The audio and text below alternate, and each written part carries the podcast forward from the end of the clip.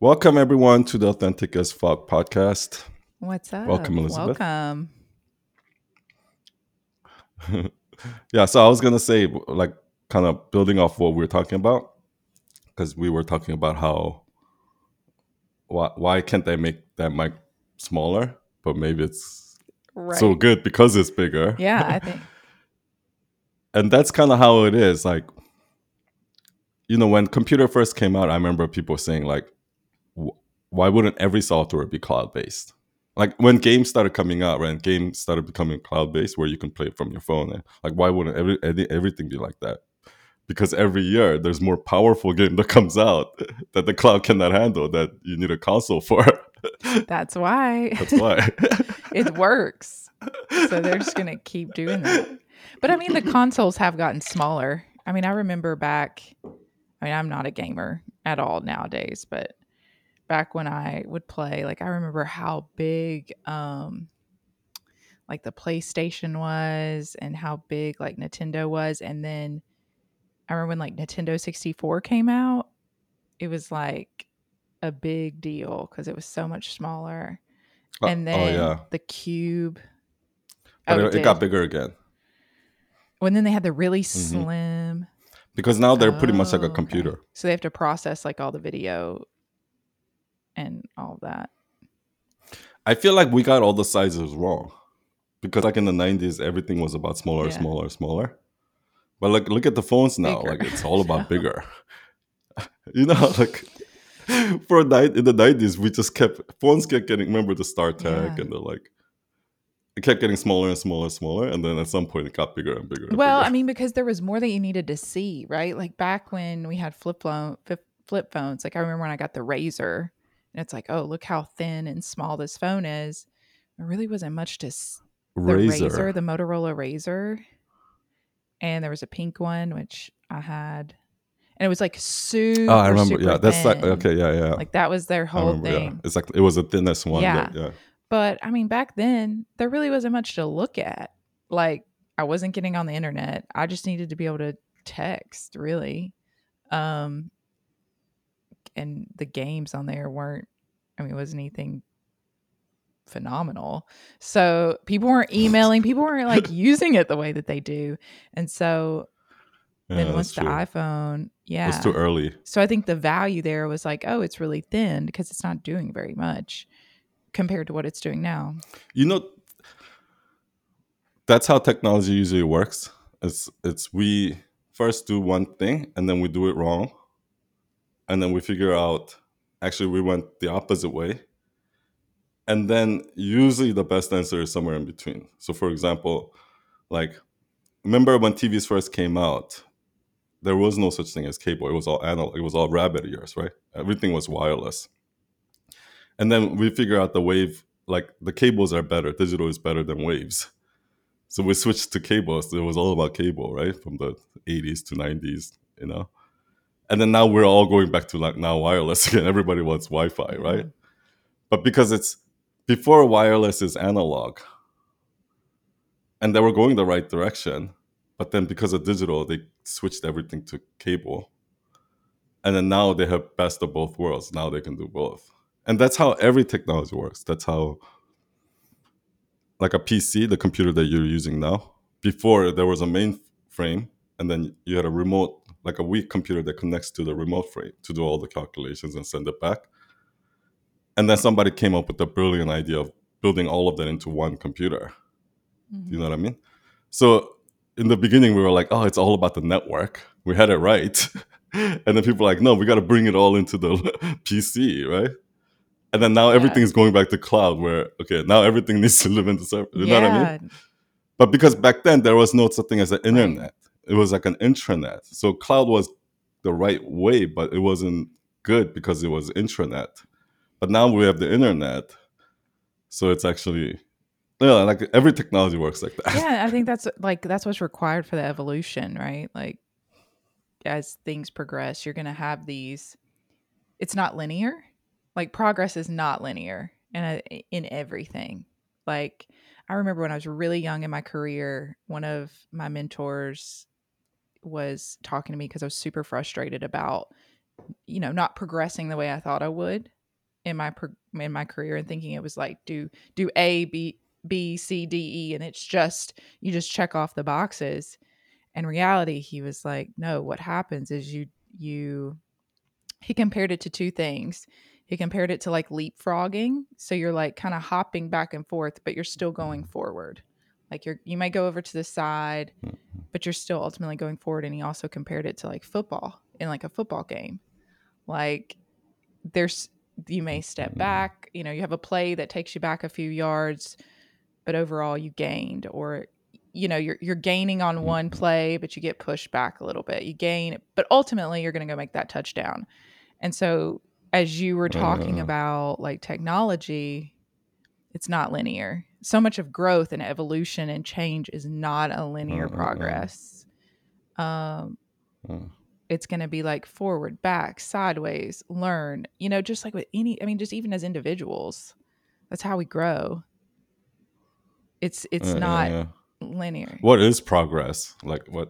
Oh yeah, what I that's, mean? I mean, there you go. There's a good one to stump me, but, um, I don't, what I do know, I know what progress isn't, and progress is not linear. And, and I think we just, yeah. it's easy to get, particularly in like personal growth and development or even your business, have these expectations that it's just, it's got to be up or nothing or, or moving towards the goal or nothing. Like it's failure if it's anything else. And I think that's so not true. Um, granted, it's extremely difficult to be in the middle of that and believe that it's not failure. it probably has to do with um what you were talking about that like control, right? Like you don't like being out of control. And the fact that like cuz when things are linear, that's you're in Yeah. control. do you know what I mean? but when things are zigzag like that, you're not in control. And it, it's those two are probably related. oh yeah, I mean, now that you say it, of course. And I mean, like, it sounds so cliche to say, but those zigzags, like, I can look back and recognize how much growth actually happened, more growth, more development, more progress actually happened in the unexpected failures and successes. Like the paths that I didn't really Mhm. or the the you know these little roads that you take that are sideways from what you were thinking um they actually are probably Yeah. what was required for me to to move forward i mean even the pandemic and our business like we were like oh this is the ultimate just nail in the coffin like this isn't gonna work and this is it you gotta That's a great example. I mean, uh, because it happened to both of us. yeah Right. Like it, it, it almost opened up a possibility that we thought didn't. We just discounted. we didn't know it was Like- there I mean, we knew it was there, but we just never thought of it as a possibility. yeah I just think because you know it's it's almost like you know when some for some reason when people quit their job and start a company. I mean, I guess it makes sense when somebody quits their job and start a business. They're like hundred and it's a thousand percent in. They're so excited that they don't even think about the possibility of going back to a nine to five job. That that that that scenario is like out of the Mhm, picture. mhm. So when they run their business, they don't even consider that as even a possibility. Do you understand what I mean? Kind of like how, like if you if you look at the switch that you guys made from B two B to B to C to B to B, you know, a lot of people don't realize that. Like you can you can go from B to B to B to C or B to C to B to B, like either way. Like your business is not end all.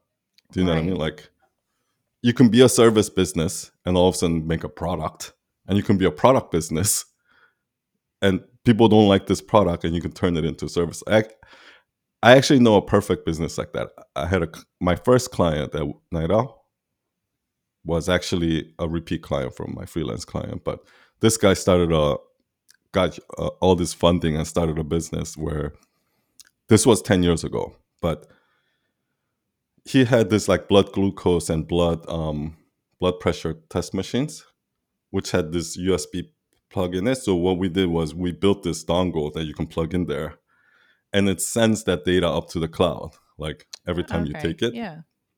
and then it tracks it. And then um, what happens is if you fill out the right insurance form and stuff like that, that actually pays for your insurance and insulin bill and all of that. Like so, it's good for like senior citizens, right? But within like a couple of years, we've realized that it's it's too much of a um, learning curve for us to get these senior citizens to use these machines. Like even though they're really simple, mm-hmm. just to get to that process was too hard. So they ended up pivoting the business. But what ended up happening because they were working with all these insurance companies, like the insurance companies started like hi- buying their machines and and like hiring people to like go, go out and Oh, implement it with their patients. So it went from a failing B2C business to a thriving B2B business. Wow. Do you understand what I Yeah. mean? So again, it's like what we're talking about, this evolution that happens that Yeah.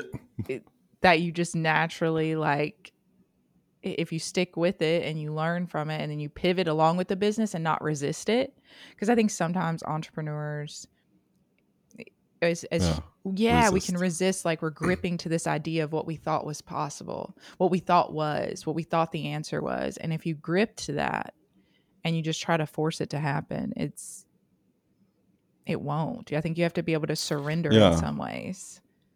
Like oh okay there's this the external environment is telling me that the need is something different than what i predicted it to be. I got to put my ego Mhm. aside and go with it and let's see what let's see what happens Yeah, yeah, yeah. um that the that's why I think running a business is such a good ex- I guess parenting too. It's very similar because when you're a parent, very soon you you realize that like you realize that the okay when you run a business very quickly you realize that um, it doesn't matter what I think. It doesn't matter whether I think I'm right or wrong. the market is always right, Mhm. right? Like that. The market never lies. So th- you learn to kill your ego really quickly because it doesn't matter how much you think you're right. You put it out there, it's not going to sell or it's not going to do well, right? right and and at that point you can kill your ego and make the switch and try to try something else or you can keep going right? But you you keep going you're going to quickly fail. So i think that's why business is like such a great way to learn how to drop that ego and just really get humbled. And raising a child i think is the same thing because you're going to quickly realize it doesn't matter whether you're right or not. Nope. the kid's going to do what the kid's going to do so you right got to meet the market you got to meet them where they are like yeah and you got to find the solution somehow Man, that is a good example because I'm thinking about like how many times like I could and I could I could instant like I could just put my walls up and let's go head to head with my three and a half year old.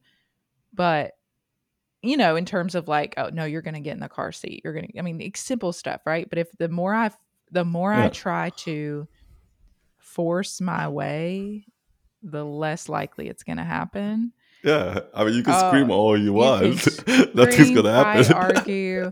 But again, it's like once you surrender to what is, and you find you have to find a different way and meet the market of how we're gonna get you in this car seat. Um, hmm man, things get a lot easier. but don't you think that that yeah i guess i mean they how, how come they can do that with their kids but they can't do that in the Oh, real dude, world i don't I, understand but I don't think I don't think most people. I think you ask most parents. I don't think most are doing that all the time. I mean, that's oh really yeah.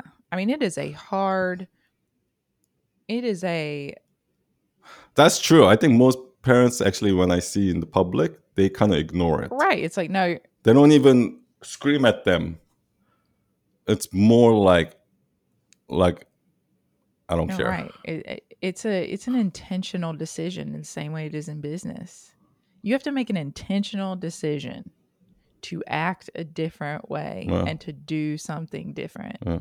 I don't think it just happens. And that's why it's so hard. Uh, uh. Um I mean, I, I I find this shocking when like like kids um curse at their parents and the parents just take it. And I'm just like, really? Like, are you that lazy that you're not gonna do anything about that? like, yeah. you know well, I mean? and I mean sometimes too, in their defense, sometimes you gotta pick your battles. I don't know what other battles you have. I mean, that's a pretty Mhm. pretty big one. But so I was like, okay, am I gonna fight about I'm not at that level where my kids are cursing at me, thank goodness. But it's like, am Mhm. I really gonna fight with you about eating your string cheese the way I want you to eat it or not feeding it to the dog? I'm probably not gonna fight that battle today. Like, like I'm gonna let you do what you want. Um, yeah, yeah. but man, it's a delicate. No, but I'm saying it's um by the time it got there, it's already too late. Mhm. Like, because I would never even uh like it's like what Denzel Washington said. I, I forgot which movie. Like, you know, like if you kill me in your dreams, you better wake up and apologize, right? Like. In my dreams, I wouldn't even curse my parents. Oh my, Do you know what I mean? me either. I cannot So the- imagine. so the fact that it even got there, Yeah. that means there was 10 steps before that, that went Yeah. wrong. And a lot of like, you know, I heard Jordan Peterson talking about this story of the dragon get that's getting bigger. And like that's what a lot of people do, right? These problems are usually tiny little problems that they just let go, Mhm. let go, let go. And little by little, the more you ignore because and, and the problem because the problem gets bigger, the more you ignore it, right? The more you ignore it, the more bigger it's and it's the same reason why people get out of shape. It's the same reason why people don't pay their bills. It's the same reason why they don't start their Instagram. Like, you know what I mean? Oh, it's like, yeah. uh, dude I, I mean yeah i was i was gonna say all of that like uh man if i i mean if you ignore addressing anything in a relationship right it's gonna build up over time and then you lose it over the dishes being in the sink. Like yeah, and you're like i want a divorce. I'm out of here because you didn't address the uh, all the little things along the way. Uh. um but it's so uncomfortable i think for people. It's so uncomfortable. Like that's what I mean. Like when Michael said most people would avoid uh, uncomfortable conversation, most people will do like forty hours of work to avoid a thirty minute uncomfortable conversation. I'm I'm Like- guilty though. I'm guilty of that. yeah, me too. Like, yeah. man, I'm guilty of like that in myself. Um, I'm really bad at like feeling my feelings, and so I just let them build up, build up, build up, and then there's an explosion that's completely irrelevant to the scenario um in that moment. So like Mhm. even like uncomfortable conversations with myself i think like i have a hard time with. Um and i think i mean that's just thinking about a business the uncomfortable conversation with yourself probably is about an uncomfortable conversation with someone else, right? Yeah. Because usually, like when I look, for example, the reason why I'm not talking to this person right now is because of this. But what is the real root cause of that, Yeah. right? Something like that. But it is it's still related to that. no that's It's, true it's still the same thing that's defending me from. I because we, if it was just us, we there is no need for us to really work on ourselves. I think the reason why we need to work on ourselves is because we live with it, other human beings. hmm No, I think you're exactly right because yes, it's those relationships that Yeah. are dependent on it. We have no problem with dogs. Like, you know, the dog pees in my living room. I'm not gonna be like holding a grudge on them forever. You know what I mean? Like, I mean, that's true. That's true. That is funny because I guess we the the dynamic of the relationship is very different. Yeah. Yeah, because we have different expectations from humans than we do from dogs. But why? I mean, we shouldn't have any expectations, regardless. But the fact that we have expectations, I think, is, you know, yeah. I mean, it's not a problem because it's it's human. Like That's that's what human brains do. Mm-hmm. but I mean, I th- again, I mean, I think that that then relates back to like the businesses or like you have these expectations and your ability to detach from the expectation is what is mm-hmm. required to be successful. And you have to set it aside because you can get so Yeah. wrapped up in that. 'Cause like I'm thinking about like I have expectations of how I think people should operate. And so many times my expectation of how sh- people should do things actually creates a wedge in my relationships because I Mhm. expect them to do something differently, expect them to act the way I would act, expect them to act in a different way or do something in a different way. Mhm. Um, I mean, that's everyone, though. Not No, I know. I know. Uh. But it, I mean, it's just like all these like expectations that we put out there. And like you said, it's human nature. We're going to do it. But it's like, how Mhm. much is the expectation driving your experience on this earth? And like, how. How much can you like you mean, yeah. detach from it? You can't stop yourself from having the expectation. You can't stop yourself from expecting Mm-hmm. you're going to be successful or it, and you shouldn't i don't think um but what you can do is kind of detach from that expectation or like see that expert Yeah. expectation for what it is and that makes it a lot easier to keep going I always struggle with that. Like, because in order for you to do something, because like the motive is that oh, I want this thing, Yeah. right? I want I want to achieve this goal, and that's the motive for you to go towards that goal. But then, the the stronger that motivation is, the stronger you'll go, right?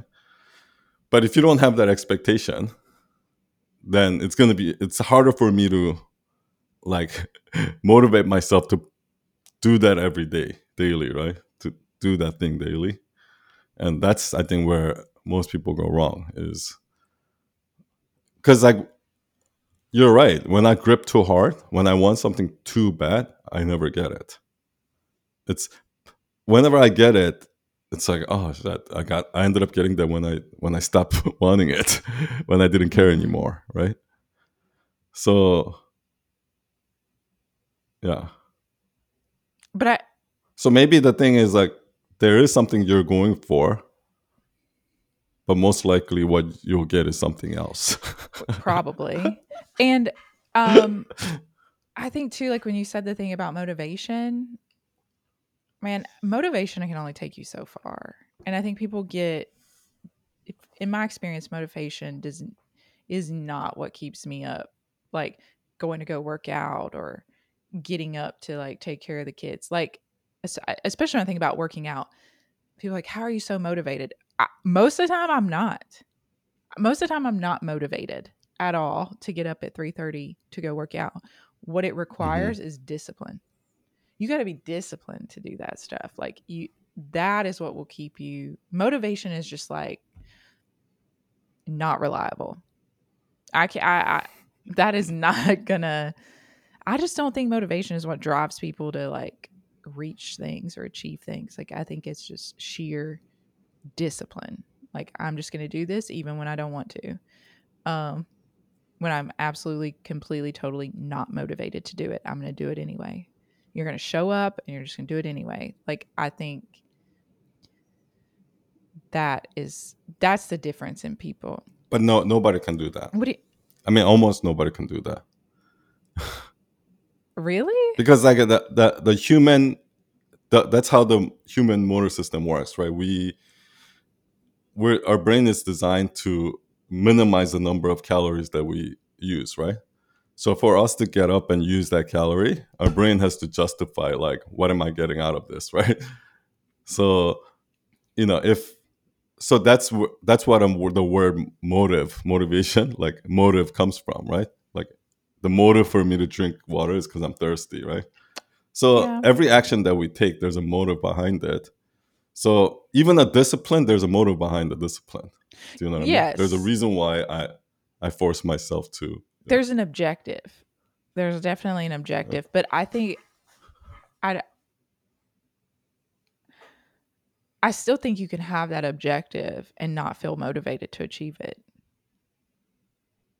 Like you you know what I mean? Like that's why th- that means maybe that's not that shouldn't really be your objective so you because that means you don't really want it in my opinion okay. don't you think I mean I, think guess motivation is fleeting. okay I'm not gonna I think motivation is fleeting, yeah yeah yeah yeah yeah yeah but discipline is the thing that's going to keep you working towards the goal. So I would I personally separate my motivation. I mean, I do have a motivation. I see I agree I see what you're saying. But ultimately there's an objective. I want to be healthy. I want to work out. I want to feel better. Like I'm using that as an example, but that motivation will only get me so maybe, maybe the better way to think about it, it's only going to get me so far. It's only going to get so much for me until there comes a point where I have to flip on just the discipline to keep going. Um, Yeah. es- no I agree I agree especially when it's hard. because one is logic because uh, we're very emotional so if we rely on motivation there's going to be sometimes we work out hard and sometimes we yeah. don't and th- those are the times then when we're supposed to right when we don't want to. Yeah. so your logical brain is for- is forcing you to do the things that you're not motivated to do Yeah. right you don't have a motive to do it at that moment except your logical brain telling you. So you're just like purely forcing yourself to do it. And i agree because that's basically delaying gratification. Like your logic taking over and doing that is delaying gratification and is the number one key to success. But still most people don't do it No, that's true. and most people will probably never Oh, do yeah. it And I think that's why they're entrepreneurs. Most of them fail. Uh, there's only so many Olympic athletes, right? Like that. i i well you have you seen the the marshmallow test from stanford university where they give kids marshmallow Oh, yeah. and say Yeah. Don't touch it. Yeah. Like, I mean, so Yeah. yeah. but that that test almost showed shows that it's it's uh it's not nurture, it's nature because those kids they follow them all the way through like adulthood, and there was like a direct correlation between people who gave up the marshmallow and people who were successful. So, and that that wasn't a it, it was, it's not an environmental thing, right? Because when they were when they're a child, you know, Yeah. those those were almost innate for them, right? They they, they were they either had that discipline or they didn't. You know? no, I believe, It wasn't no, I believe that. I don't think you can learn discipline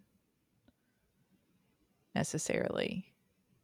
I mean, yeah. So that that's why that's why I always struggle with. For me,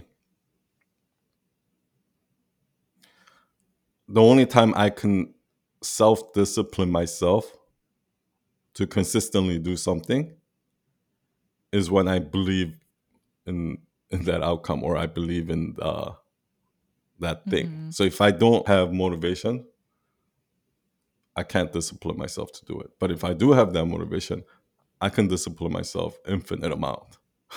like Yes. sleeping in the office, Oh, no, I know. like in the air mattress, like Even now, you like working 24 7. Like, yeah.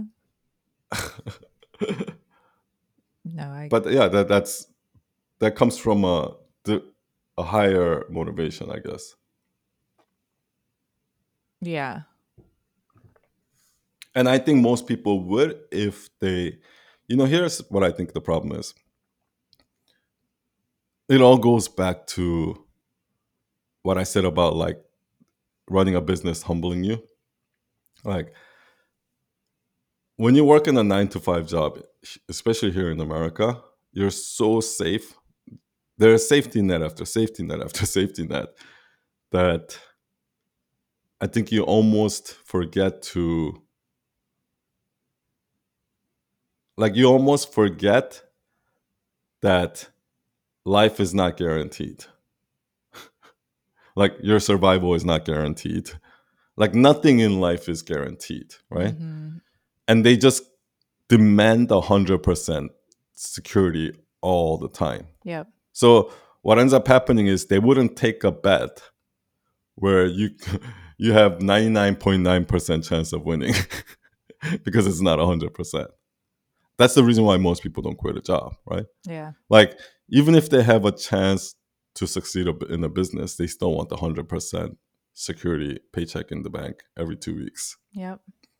And and what ha- ends up happening I think there is then you stop believing in yourself. When you live in that kind of safety net, I think you stop believing in yourself. First, you stop trying, and then you slowly you stop believing in yourself because, you know, for me, I have I have so much confidence that if I take these actions, that I'm going to become success. Like I'm going to reach this outcome, right? And that confidence is what makes me do it. Put in the work day in and even though today nothing is happening, this month nothing is happening, you know, my bank account is not growing. I'm still willing to invest that work day in and day out for the next year because I have faith that it'll happen. And if it doesn't, I'll make figure something out, right? Right. That faith is what's making me do it. But most people will put in the work day in and out, knowing logically that that's going to happen. And a month in, they feel like I don't see that. Like it's, I'm just like walking in the darkness for, and I got to do this for another couple years, right? And that's when they lose faith and they just give up, right? Yeah. Because they don't have that 100% guarantee. Yeah. And that, that, that safety net created that for them. We yeah, so there's a lot of reliance on like the external support. unemployment, Yeah. insurance, Well, you- 401k. Your job, right? Like, you become very self you, your self-reliance is now driven by external um things. Your job primarily like that that is what's driving, you know, that paycheck. If you work a regular Mhm. job, like that paycheck is the external factor that you become reliant on. Like everything is hinging Yeah, on yeah, that yeah. on that. Uh-huh. And then I think there are people that are able to have more of the self-reliance like I'm going to I'm going to make this happen. I'm going to be the one that that can make it happen. But it also when you were talking it made me think about like early on when we started this with Michael like I mean we're we're now like in year 4 of doing this and you you know you hear people say all the time like this doesn't happen overnight. Like this particular like speaking this this area of or this like niche of where he's what he's doing what he's in. I mean these people don't just like wake up one day like tony robinson just wake up one day and like start to be this like known Mhm. everywhere kind of motivational speaker I Mhm. think it was so easy for me, me in particular, to like forget that and want to be like, oh, this isn't working. Uh, we got to do something else. Um, but Michael, as like an entrepreneur, someone who believes fully in himself, who doesn't want to work for anyone else, um, is like, no, we're we just keep going. Like this doesn't happen overnight, and Yeah, yeah. even when it's I also growing- think that once you've done it once, that belief is sol- Mhm. solidified. yeah, you trust it more. Like you trust that Mhm. you can Because you've been You've there. done it. I, I've been in the Yeah. dark before. yeah. I, I've I've walked in the dark without knowing if there's an end or not before. Yeah. So going through it again, now I have faith that there's. Yeah. Do you know what I mean? Like I've done this before. I have the experience. I've done it before. Mhm, I can do it again. Um no, mhm. you're I think you're right. And it's a familiar feeling that Yeah. that despair of like, oh, nothing's happening. That's a Mhm. familiar feeling that you've been there. I've been down this road before. Yeah. and isn't the third time it goes easier. Yeah. No, exactly. Exactly. I'm Uh, terrified. the- and but- this is exactly why I tell so everybody to always quit their job. I have I mean, I. I mean, I guess first, first of all, I know because I know most people are not going to, Yeah. right? hmm But then the ones that they do, when they do actually listen and they quit their job, like every single one of them have turned out like exponentially better. yeah i mean it's gonna it completely shifts your right you go from this external like safety net and then you've Mhm, got this driver of like it's only you and yourself um mhm.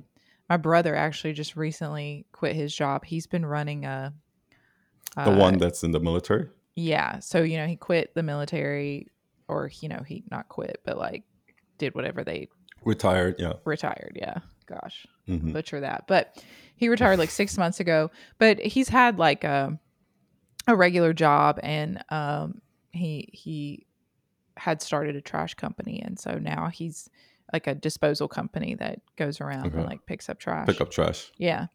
Um, and he like The Sopranos. yeah, yes, he's a money launderer. No, I'm just kidding. Um, but he uh he's been doing that hustling. I mean, he has had employees. He just never because like the the cash flow wasn't at a point where he could quit his job.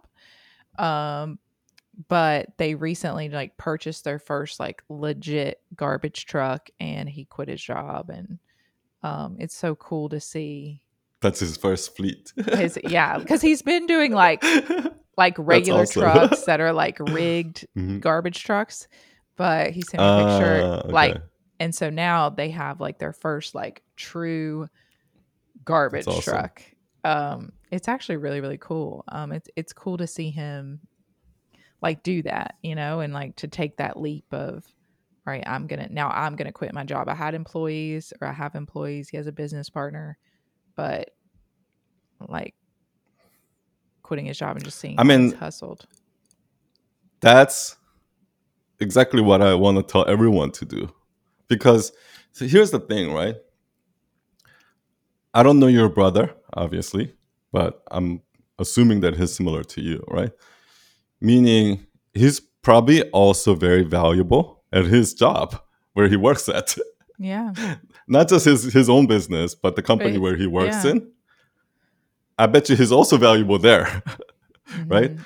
And what I notice is the reason why I tell everyone to quit their job is what I notice is that the most valuable people in the company. Did I tell you about that? Um, I don't know if it's called Pareto distribution or price law, where a square root of a group produces half the outcome. Meaning, if you have um, four people, two people produce half the outcome, right? So it's equal, like two, two. So that's about right, right? But if you have ten thousand people, hundred people produces same outcome as five thousand people. The problem is we don't know which hundred, Mm. and that's how every business works. Like as as an organization grows, Oh, the amount of output that's created is but gets smaller and smaller and smaller. So if you go to a mass, if you go to a company with ten thousand employees, literally hundred people in there is doing most, most of the Most work. the work. Oh, that's very Yeah. interesting. No, I believe that. Yeah, I believe that. and the problem, the reason why they can't fire the other people is because they don't know which are the hundred. Which are the hundred? They don't know exactly who are the hundred in that out of that ten thousand. That's the problem. Okay. I'm sure they have an So- inkling, but they're not exactly sure. Yeah. yeah yeah yeah and, and and you actually wouldn't know because those are the quietest people hmm you would the the people that you think are obvious to him it's actually you would be wrong because there are the people who are loud and who, who knows how to talk talk, talk so they move up but they're not necessarily the ones that that are needed in the company okay? Hmm so that's th- th- it's very apparent to me when from me just visiting my clients companies and talking to employees and it's, it's very apparent right? So when i say people to quit usually people resist right?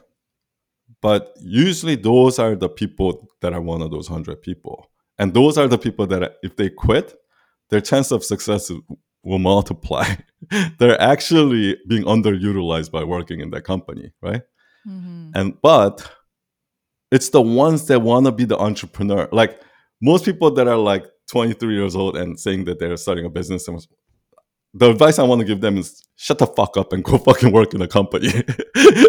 right? The people that I'm telling them to go start their company actually don't even want to start their company. I know, right? So it's weird. The ones who want and that's what I found out about everything. The ones who wants to lead usually are the worst leaders. Mhm. The best leaders don't want to lead. they just want to shut the fuck up and do their job right. And they just want everything to go right. That's all they want. They're forced to lead in because the absence of leadership. Yeah. yeah. Yeah. Yeah. Exactly. and then they end up being like super unhappy hmm in the leadership role. And the same thing, the best entrepreneurs I've met are the ones who didn't want to quit their job. But when, once they did, they flourished, right? The worst entrepreneurs are the ones that are like, want to be a CEO at age 23. Yeah. Gosh, I'm thinking about 23 year old me who's like, man, I had a lot to learn. I still do, but you just don't know anything. I mean, yeah, 23, I feel like is still uh, developing age. I think 25 is kind of like, you know, I personally think, you know, everything should be 25. The cutoff Mhm. age for like voting, alcohol, like Yeah. everything, all of those things. I don't think it should be 18. I think it should be 25. Because, in my opinion, there's a bigger difference between 18 and 25 than 12 and 18. Agreed. I know, I agree. I agree. Um and and like I don't even I just physically remember. there's a big difference between 12 and 18 but mentally there's a bigger difference i think between 18 and 25 Yeah, I was trying to think about um when does your frontal lobe like completely form? I think it's like 25. It's in that age, right? There's a very distinct difference. yeah that makes sense yeah And I think that's when your frontal lobe and like your emotional um development is kind of it, it is is complete. Um hmm but I mean the amount of growth and that's the reason why yeah, I was just gonna say the amount of growth that happens between 18 and 25. As you're talking, I'm like, gosh, that is like it's almost like the amount of growth that has happened from my like newborn to my zero to 18 Yeah. like in from zero to three and a half, like the amount of like, oh, you can't even open your eyes Mm. to like you're now having full fledged conversations. You've learned an That's true, entire yeah. language. Like it's almost like that amount of growth, I think Uh, as I think about how much what and it's much more emotional, right? Like your emotional growth. it's the ability to make good decisions Yeah, your decision It- making. Which is like your decision making is way different yeah Yeah. just think about an 18 year old college in a frat party versus like a 25 year old working in a in society right there's Yeah. the way they're going to make decisions is so different and it's i can prove this by you know you know car insurance autom- like drastically drops when you hit 25 Yeah. Like you think insurance companies are not dumb they've Yeah. done their math They've done they've, done Yeah. they, they've got some research. They there's a spec- there's definitely a reason why there is a huge at 25 reason it drops yes. There is a reason. and i bet you it's that Because insurance companies are not idiots. Um, hmm Yeah. No, I I completely agree. Um Okay, so this, i always try to yeah go ahead No, go ahead. I always try to follow the uh, money in terms of because money is the universal language. I feel like that keeps our society going. Without money, we would collapse, right? Like, money is the trust that, like, the reason why we're not, you know, no matter what people thinks, we're at m- the most peaceful time in, in Earth history. and why is because of money. It's because, you know, why would China want to fight us when they can make money with us? you know, like money is what keeps us going, Yeah. keeps the peace going. Yeah. Um that is that's kind of funny when you say that. Uh okay, I I this is like totally off what we're talking about, but I I really want to get your opinion on this. Um Mhm. have you seen what are, are you do you know what Lizzo did? Oh you yeah, know I saw your. Let me bring it up. Actually, Did you look at her post by any chance? 'Cause No. I like because I don't even know who Lizzo is, so maybe we should start from there. What? No, you've okay. First of all, you've definitely heard her music. Um Okay. uh, you've definitely heard her music. She's a very influential black female artist. Okay. Um let me see. I mean, popular I've heard of like Cardi B. um God, what is I can't think of like what her like yeah, what's her biggest hit? Juice Rumors, Good as Hell. She's got a bunch of um songs like on TikTok that went viral. Anyway, she is a So she's like a recent star, new star. recent star in the last like I'd say the last couple years. Um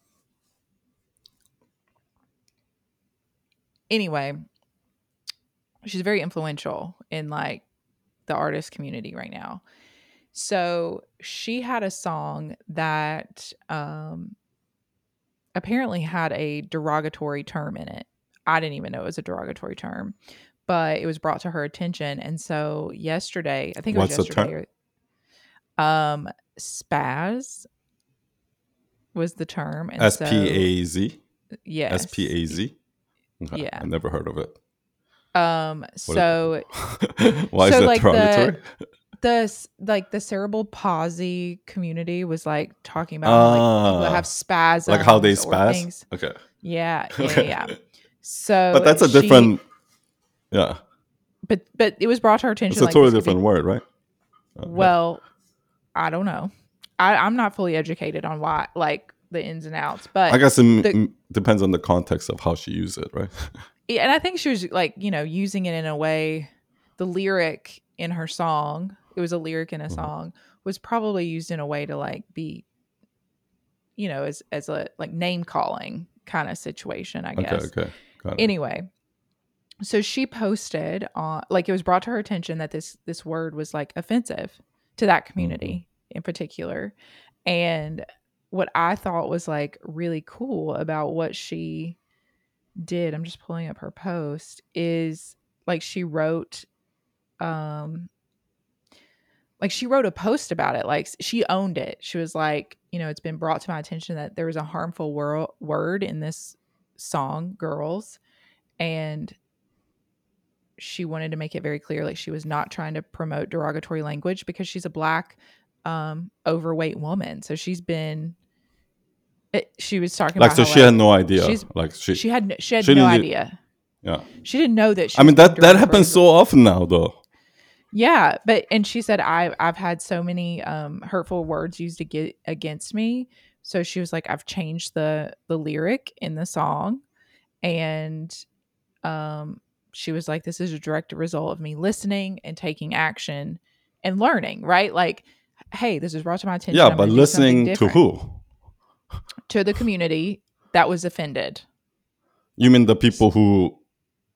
Yes, the the people who offended, The people that she offended. Yeah.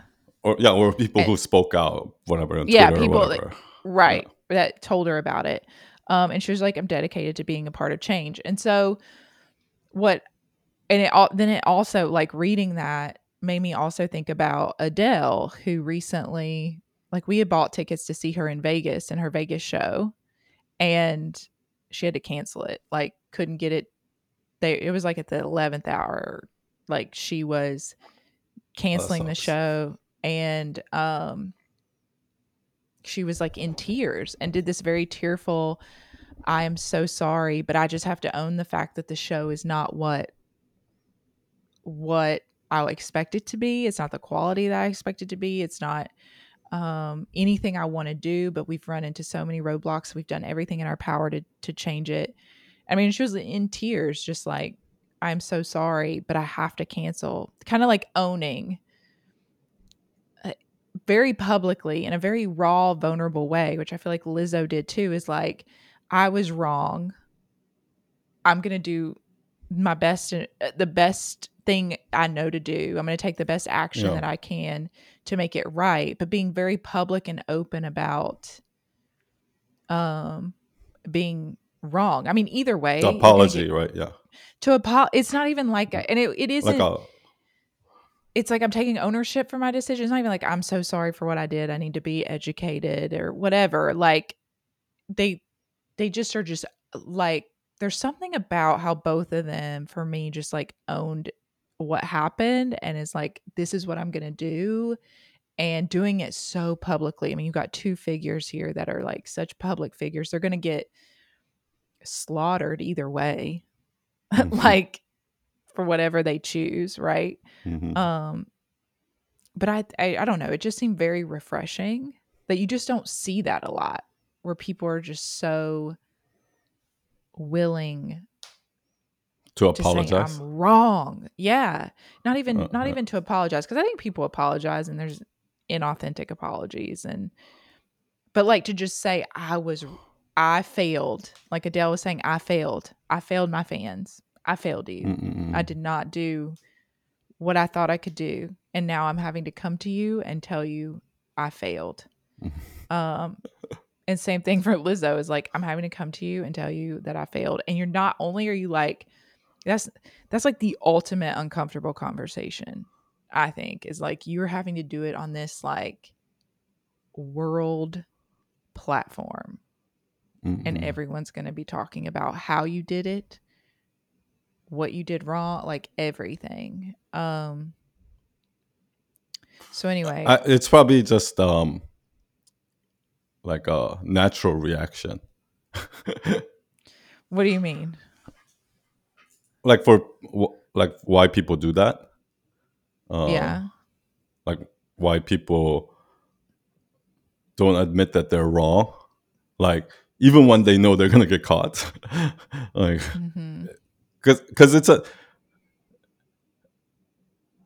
for me to say that I was wrong or I'm guilty is uh such a natural it's such a such hard thing to do naturally i think human like for example when i was like 11 i got caught uh shoplifting like uh, uh i was like stealing like hot wheels from like kmart.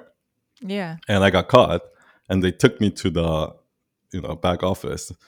And this was like when I was like 11 years old, and I, like I, I was denying it and denying it. Obviously, they caught everything on on camera, so he like reached into my pocket and like, and Like, uh, uh, yeah. but he, but I was asking him like, uh, like, do people actually say they, you know, they yes I stole it, and he said that like because there was all this picture of other people, other kids who shoplifted, and he said hundred percent of the time everybody always says no, like even if they even when they know they're caught on camera red-handed, like they'll never admit it, like until until it, the evidence is out and like there's no way they can deny it. And i think that's just human nature. Yeah. I guess so. That, the, the defensive so. nature yeah. Well, and maybe that's why it feels so for me anyway when I see people, especially of that like level, that that much in the spotlight, like being able to say I was wrong or like I have failed you, like there's something very endearing and like yeah like uh just allows me to be like to empathize because I guess because we've Mhm. all been there, we've all been the 11 year old or the like depends we because i've seen um i've seen apologies that are just so fake that no exactly. Because yeah like when you watch uh have you do you know demi lovato? Yes. When she was like up she had she made that apology video and i was watching it. And usually when there's like a big apology video like that uh all these people on youtube uh that are uh what do you call it? Like body body language experts like Uh-huh. will watch the and like speech therapists and shit like that. They'll watch the whole thing and they'll they'll analyze it Oh. and like tell you like oh this is a sign of sh- them lying or this is a sign of like all of those things. And but I mean they don't they don't have to tell me like it's so obvious when you watch those things. It's usually it's very obvious whether they're genuine or not. Well, and that's what I'm saying. Like I could tell, like in the Adele video, like she was devastated. Like, like you could just see this like devastation of Mhm. like I failed, and I don't even know what the devastation was driven from, but you could just like I wasn't upset Mhm. at all that she had we had you know spent this time and money to get these tickets and we weren't going to be able to go.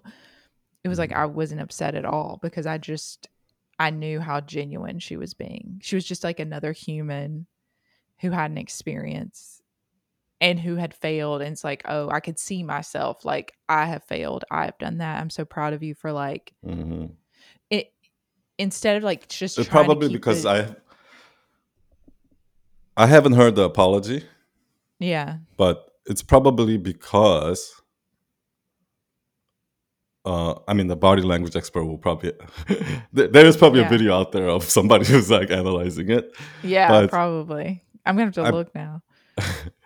a lot of it I think has to do with the fact that when somebody apologizes, even like your friend, right? When you get into argument with a friend and someone apologizes to you, the biggest tell for me is whether they're taking a hundred percent of the blame versus they apologize and then they give an excuse on why hmm that happened, right? Because if then if if the apology is followed by an excuse, that means you're not really sorry. Do you understand what I mean? Yeah. because you're basically saying that it's still not my fault because it's because of this, This is- excuse. Yeah. Yeah. You know what I mean?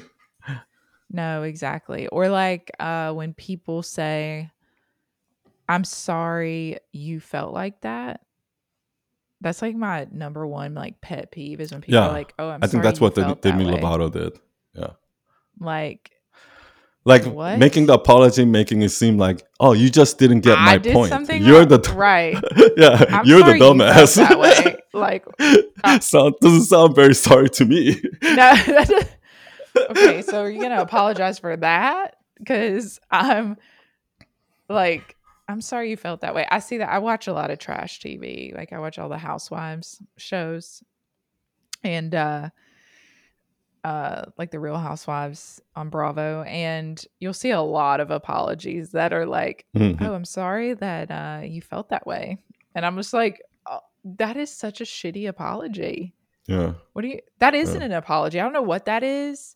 It's almost like gaslighting, I think. But um, Where do you think that culture? I mean, not everybody obviously is like that, no, but there is definitely a part of uh, elite. I wouldn't even say elite because, like, I would just say like upper middle class, right? And I would consider anyone that's with a household income of hundred thousand dollars or more upper middle class. Okay, like people that bought into that whole culture of like um this hostile like like i have to condescend you a little bit in order for me to feel better about myself right? Like Mhm. like, especially like in cities like new york la you know? Like people have bought into that whole culture. Like why? And it's kind of like a recent phenomenon. I I Where- think I think it's social survival. It's a social survival tactic, and yeah because true. we've we've comedy progressed. Yeah. we've we've progressed so much that we're not worried about hunting and gathering, right? We're now in this phase of um just like the social survival and the social game. Mhm. And there's so much like protection uh, uh like um this armor and these things that we feel like we have to do in order to socially survive because any kind of vulnerability i mean admitting you're wrong in any way just like we were talking about admitting you're wrong in any way that's what an apology is is i was wrong.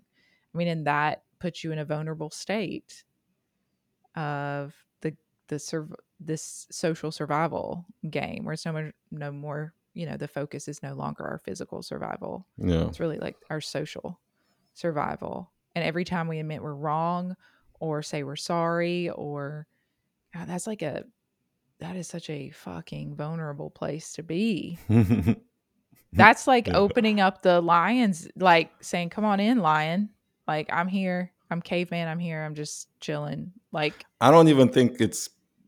I don't even think the fear comes from uh, fear of like what people are gonna do to me or what people are gonna say. I don't even think that's the fear. I, I think the fear of just saying it alone yes is already because most likely they're not gonna do anything, which I know, but I, I'm still scared to say it. Uh, I guess it's a fear of judgment. Like they're not gonna do anything, Yeah. but I know what they're gonna think. or you think you know what they're going to think, right? You think you know how they're going to Yeah. react. You think you know. You make up a lot of stories in your head, not just you, but every uh, me. Like Uh, ninety nine percent of the time, whatever story um, we've made up in our heads is like, what does Michael say? It, it, like never happens. Like it never Mhm. happens.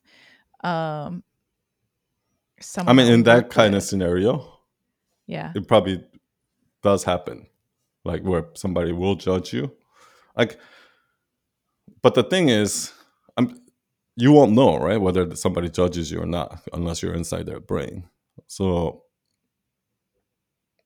at that point it's not that it's not going to happen it's just that you just have to not care even if it happens Well, it is. So, it, uh, what I can tell you is, uh, what I believe is, it does happen. It is going to happen. We are judgmental beings. the reason yeah, that we're yeah. judging is because we're like, Yeah. it, it's almost a way of how we survive. You have to Mhm. judge. I mean, you're constantly judging. i mean when you're hiring somebody in an interview you're judging them yeah, because you have to pick one out of 10 so i have to judge which one's better than other.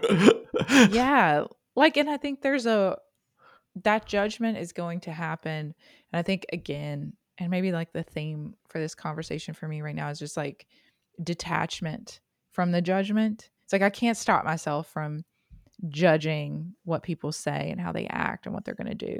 I really can't. And it's But not a I bad s- thing no but i, I do think it's part of our survival right like that Yeah. that's innate we're supposed to be judging things for their safety for our security for Uh, for our survival. So the judgment I don't want to take away and I don't want to like lose that. But what I have to detach from is like, how am I going to use that judgment? Like, what am I going to do with it? Am I going to get really lost in it, wrapped up in it, and use this in a in a way that's detrimental to me or to the other person, um, or that's unfair to them in some way? But you know, when you when you say you're completely non-judgmental, I, yeah. I I I think that's that's not that's not true. and like just dropping like the whole like judgment detox thing like just getting rid of ju- your judgment is not the answer either because what like we said we have to be able to judge in order to hire people pick our mate like yes. if you're dating three guys you have to make a judgment to pick which one right like the Right. things like that like so That that is- that is is a yeah. skill. yeah Yeah. N- But it it's I think we uh, just need to be okay that, for example, let's say I'm one of the three guys and I didn't get picked. So obviously I was judged. Son, you're not good enough. You're judged. Like I didn't get picked. I I have to understand that yes, I was judged and I'm okay with that. and I'm not the trying other to side of it. control it. yeah, yeah, yeah, Yeah, yeah. like Oh, I guess I, I'm you ranked number three out of three. that's information. Yeah. like I yeah, you have to detach man, there's so much detachment I feel like that has to happen from like what other people are going to think. You cannot stop it. Like that's something I feel like we grip to too is like we're trying to grip toward to like what what is son going to think about me when I do Mhm. this? It, it Who it- cares? that is a lo- that you're going to lose that game. Mhm. You're going to lose that game every single fucking time Mhm. every time because that is so unpredictable. And so all you're going to cause yourself is a lot of fucking anxiety. Yep. And a lot of distress because you have no idea how that's going to go. And so Yeah. you have to like it's It's, hard it's like trying to fight the market, like Yeah. trying to control. It's forcing your way. Forcing it's like your you way know, in a you ever watch a uh, man. Stand-up com- comedian like at a com- small comedy club who's like bombing like terribly, and he's just trying to save it, but instead of like actually being funny, like he's being hostile. And it just gets worse. Like he's like digging his own grave, right? At that point, like he starts fighting with the audience and shit like that. Like you can't force out of force your way out of that situation, buddy. like you can't No, you cannot. force people to laugh at your jokes. you, in order for them to laugh at your jokes, you have to be funny. And if they're not laughing at your jokes, that means you're not funny. And that's the harsh reality that just hit you. and you need to accept that. Doesn't matter how much you think you're funny, if they're not laughing, you're not funny. to them yeah like Yeah. and that so it's like yeah you have to detach from this this like this expectation that you can control that.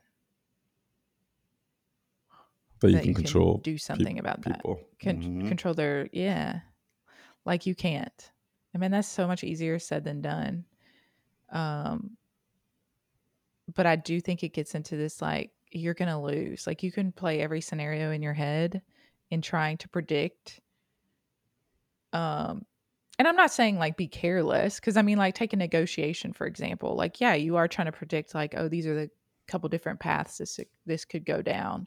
Or if you're in a sales job and you're doing negotiation you're trying to sell things yes like you do need to have a little bit of a prediction of like how this is going to go.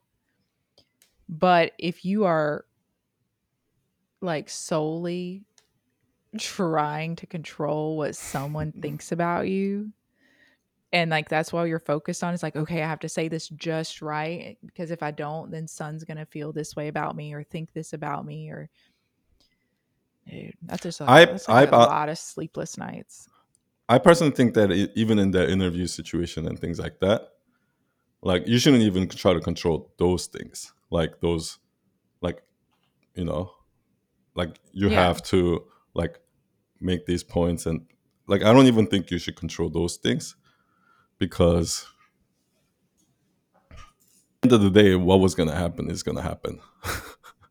and what's supposed to be will be yes Yeah, and if that person doesn't hire you because of that thing that you just honestly said, or you know that just came out of you of, of you just being yourself, then it probably wasn't. That means that was gonna probably cause a problem later on if you hid that information anyway. So yeah I just think that even like that's my philosophy. Not everybody's like that. Like Steve Jobs is the exact opposite of that philosophy, right? Like he had this like uh delusion that he can change the world. Like that he can actually change people, right? and and Mhm. to a certain degree he did, right? So that worked for him, right? So if that's who you are and that's where you want to find value, then that's how you should live. You should try to control things. You should try to change the world. You should try to, like Elon Musk, right? Elon Musk is not, he wants to change the world, right? He wants to change people. He doesn't want to just accept, right? But to me, like Elon Musk is uh, the last human that I would want to be on this earth because that that seems like a miserable life to me. Do you understand what I mean? But to him, it's fulfilling. So Elon Musk, go ahead, thank you. Steve Jobs, go ahead. But it's just not me, and I just think most people would be miserable in that situation. yeah Yeah. No, I think I think you're right. I think I think uh, we're all miserable trying to trying to control other people. That is a miserable place Yeah. to be. And Yeah. I've been there. Yeah. I've been there. Yeah, so I mean, we, we'll never know, right? Like, Steve Jobs was probably very miserable. I think. Potentially, yeah. Yeah. I mean, maybe his misery was in some ways his comfort. it's probably all he knew. all right. All right. We should wrap up this one and then we'll do another one. Okay. Thank you All for right. listening. Bye, everyone. Cheers. Bye. Thank you.